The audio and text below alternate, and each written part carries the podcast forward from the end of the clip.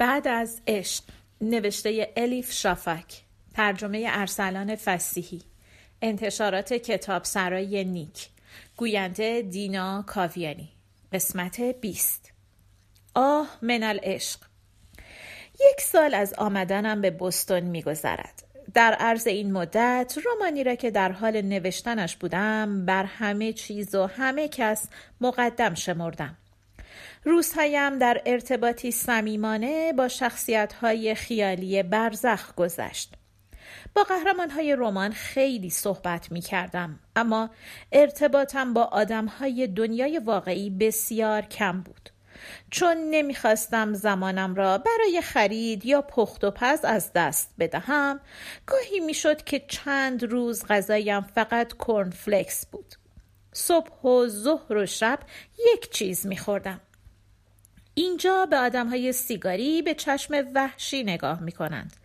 یک ذره دود کافی است تا سیستم اختار ساختمان شروع به کار کند. چون بدون سیگار نمی‌توانم بنویسم راهی برای از کار انداختن سنسورهای توی اتاقم و روی سقف پیدا کردم. روی سنسورهای سقف را با مشما پوشاندم و دورش چسب نواری زدم. جواب داد. در طول یک سال با زنهای هنرمند و اکادمیسیان از ملتهای گوناگون آشنا شدم و کار کردم. در این شهرک دانشگاهی در مورد همه موضوعهای مربوط به زنان که به ذهن برسد نشست و کنفرانس برگزار شد. باورها و نمادهای ایزدبانوی مادر نیروی کار زنان و مسئله استخدام در جهان سوم فمینیسم و فرهنگ هیپ هاپ قهرمانان زن در فیلم های کارتونی. آیا میکی موس به مینی موس ظلم می کند و در همهشان شرکت کردم. طوری که انگار از دیر رسیدن به جایی بترسم دست پاچه نوشتم و نوشتم. مدام میخواندم و میخواندم. شبهای زیادی تا صبح در کتابخانه ماندم. مجموعه فلسفه سیاسی و مجموعه ادبیات انگلیس و روس بخشهایی بودند که بیش از همه به سراغشان می‌رفتم. مبل قهوه‌ای رنگ چرمی که بین این دو بخش گذاشته بودند شده بود تخت خوابم. با روزاریو نظافتچی مکزیکی تباری که صبحها برای جاروکشی میآمد رفیق شدم. وقتی او و دوستانش دلسوزانه نگاهم می کردند باورم به اینکه آدمی مثل من به راحتی زن عادی نمی شود تشدید می شد. مدتها به شهر از دور نگاه کردم. روزها و ماههایم با دو چمدان وسایل در اتاقی کوچک گذشت. با این درد درونی که حتی کتابهایی را که دوستشان دارم نمی‌توانم پیش خودم داشته باشم به ارتباطهایم نمی‌توانم ادامه بدهم. وقتی دوستانم به من احتیاج دارند نمی‌توانم پیششان باشم. وقتی خودم به دوستانم احتیاج دارم از وجودشان محرومم. در شهری که انقدر دوستش دارم نمی‌توانم آرام و قرار بگیرم. گاهی هم که بیرون می‌رفتم جامعه گریز گیج و ویج و توی خودم بودم دیگر سوالی درباره مادری و مادر بودن نمی کردم. با خودم می گفتم از کسی مثل من مادر در نمی آید. اما بعدها شاید نامادری خوبی در بیاید. آونگ دلم هم از هوس مادری هم از حسرت استانبول دور افتاد. یا شاید من اینطور گمان می کردم. عواسط تابستان یک هفته ده روزی رفتم استانبول. برای کمی نفس تازه کردن. برداشتن چند تکه از وسایلم دیدن چند دوست قدیمی کمی از دلتنگی ها کم کردن. مقدمات انتشار برزخ را با ناشرم چیدن و بعدا برگشتن به ایالات متحده. قصدم اینها بود. برنامهم چنین بود.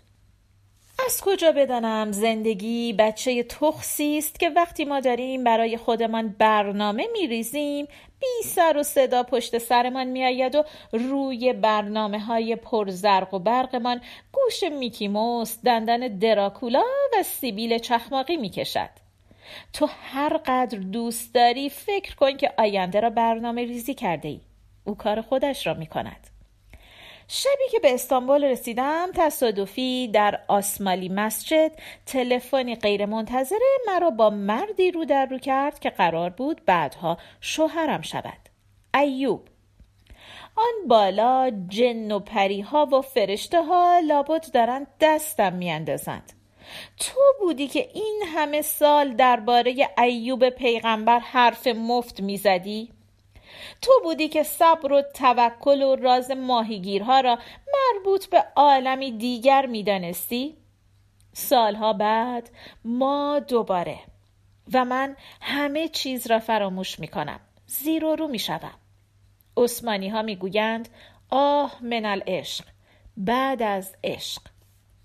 قبل از عشق بعد از عشق. چون عشق نوعی میلاد است. لحظه است که تقویم ها خودشان را صفر می کنند ساعت ها از نو تنظیم می شوند هر چیزی که پیش از عشق رخ داده مازی بعید. انگار که اصلا رخ نداده بوده. انگار که بعدا به حافظه اضافه شده. هر چیزی که بعد از عشق رخ داده زمان حال. پیش و پس ندارد. عشق افسونی است که دور را نزدیک ناشدنی را شدنی می کند افسونی است که سبب می شود بدون شرمندگی قبول کنی حرف مفت می زده ای. به غلط کردن می اندازدت. حرفهای گنده ای را که زده ای یکی یکی به یادت می آورد. افسونی است که مچت را که گرفت خوب تکانت می دهد و تکانت که داد دیگر رهایت نمی کند. عشق ترکیبی شیمیایی است. در فرمولش رازهاست هر وقت دیوانوار عاشق شوم بی آنکه خودم هم بدانم چطور درونم شورشی علیه حاکمیت مغز بر بدن شروع می شود. دلم پرچم قیام بلند می کند. الان هم می خواهم دوباره به زنانگیم برگردم. دیگر فقط مغز بودن کافی نیست. هر وقت که عاشق شوم تنم قدر و قیمت پیدا می کند.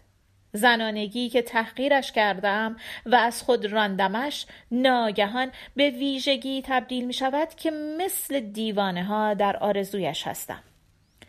درخت مغزی که در بستون بود جایی آن پشت و پسله ها غرق در فکر دست تکان می دهد. شبی به خوابم می آید. تنش از بلور است و شرابه های نقره‌ای از شاخه هایش آویزان. سنجاب های رنگارنگ داخلش لانه کردند. درخت دهانی چاله مانند و تاریک و چشمانی از حدقه درآمده دارد. نوکش هم یک لانه لک لک هست مثل کلاه روی سرش نشسته. می‌گویم خیلی شیک شده ای درخت مغز می‌گوید خوشحالم که خوشت اومده. چون واسه خاطر تو آرابی را کردم. ناگهان بادی شدید میوزد و برگهایش میریزد. صورتش آویزان می‌شود. اما می‌دونی دیگه راهامون باید از هم جدا بشه. تو دیگه منو رها کن. وقت رفتنت رسیده. آخه قسم خوردم. گفتم که بدن خشک بشه مغز بمونه. روی قولم باید وایستم آخه. درخت می‌گوید عیبی نداره نگران نباش. آدم ها حیوانات حتی این دنیای فانی عمری داره. فکر می‌کنی قسم ها عمرشون به آخر نمی‌رسه؟ بعد اضافه می‌کند. عمر قسمی که خوردی به آخر رسیده. تو این مدت سر قولت موندی. آفرین. اما دیگه تو رو آزاد می‌کنم. آزادی.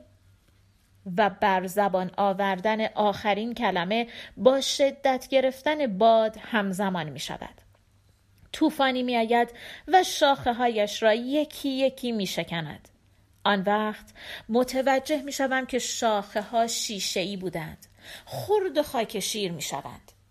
دست باچه می کوشم شاخه ها را سر جایشان وصل کنم. اما ممکن نیست.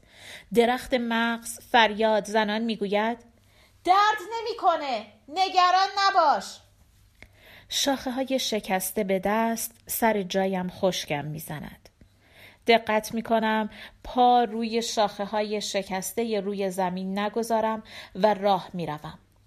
اما ملتفت نمی شوم که می کوشم از درخت دور شوم یا به آن نزدیک شوم. این خوابی بود که پس از بازگشت از بستون در استانبول دیدم پایان قسمت بیستم.